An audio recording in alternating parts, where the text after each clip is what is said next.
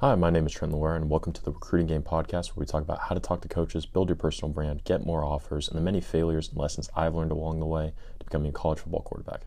Now, let's dive into the episode. So, if you have zero offers and you're freaking out about, you know, are you going to be able to play college football? If you're going to get recruited, um, here's the thing: you're fine. You're in the exact position I was in. You're in the exact position most people were in. Um, and and this is mostly talking to guys that are looking to go D2, D3, NAIA. You know, maybe you're thinking JUCO. Um, most offers of those schools won't come until after your senior year, um, unless you're a really local guy.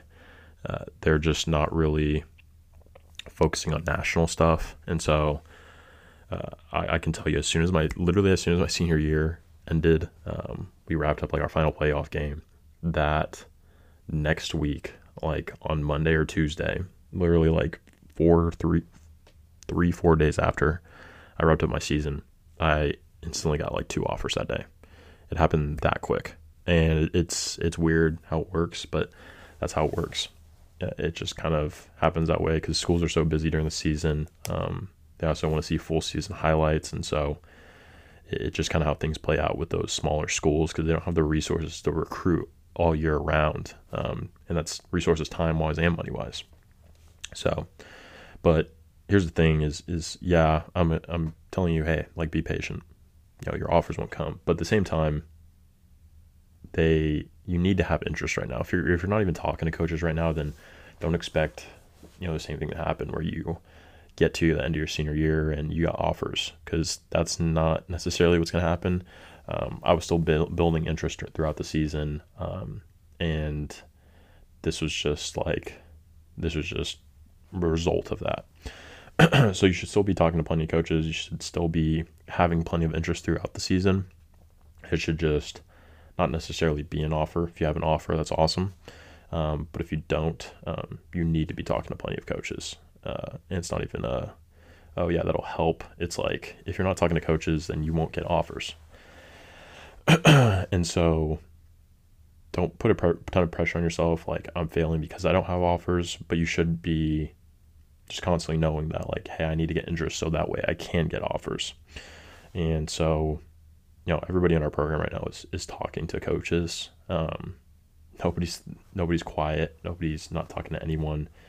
Um, even guys that are in uh, prep school and juco are still talking to coaches even though for the most part like there's not much recruiting going on early for them.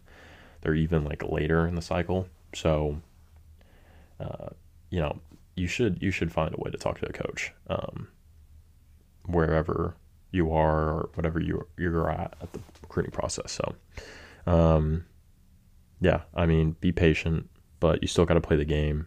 Uh, just because I just because I say be patient, that doesn't mean that um, you know if you have nothing it's a good sign. It means you should still have some interest, but you don't panic if you don't have any offers. Um, yeah, and that, that's pretty much it for the most part.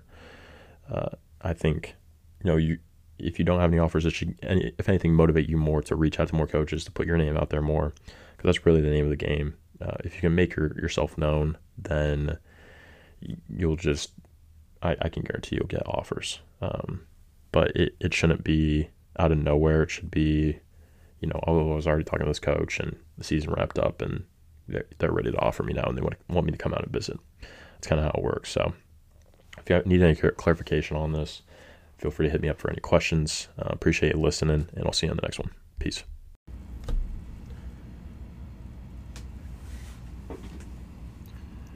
Thanks for listening to the Recruiting Game podcast.